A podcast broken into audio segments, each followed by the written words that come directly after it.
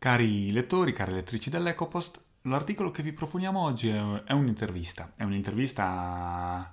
un ragazzo che si è recentemente laureato in um, biologia e nutrizione all'Università di Milano, si chiama Ruben Novello e gli abbiamo fatto qualche domanda su, sulla dieta sostenibile, su qual è l'impatto dell'alimentazione e della nostra nutrizione sull'ambiente e su come possiamo fare per essere sempre meno impattanti quando quando mangiamo, insomma, con, con le nostre abitudini alimentari che hanno anch'esse un impatto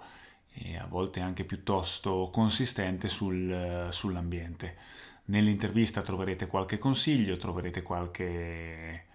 qualche analisi riguardo a questo tema e ci auguriamo che la lettura possa servire a conciliare a tutti un, un nuovo stile alimentare nutrizionistico.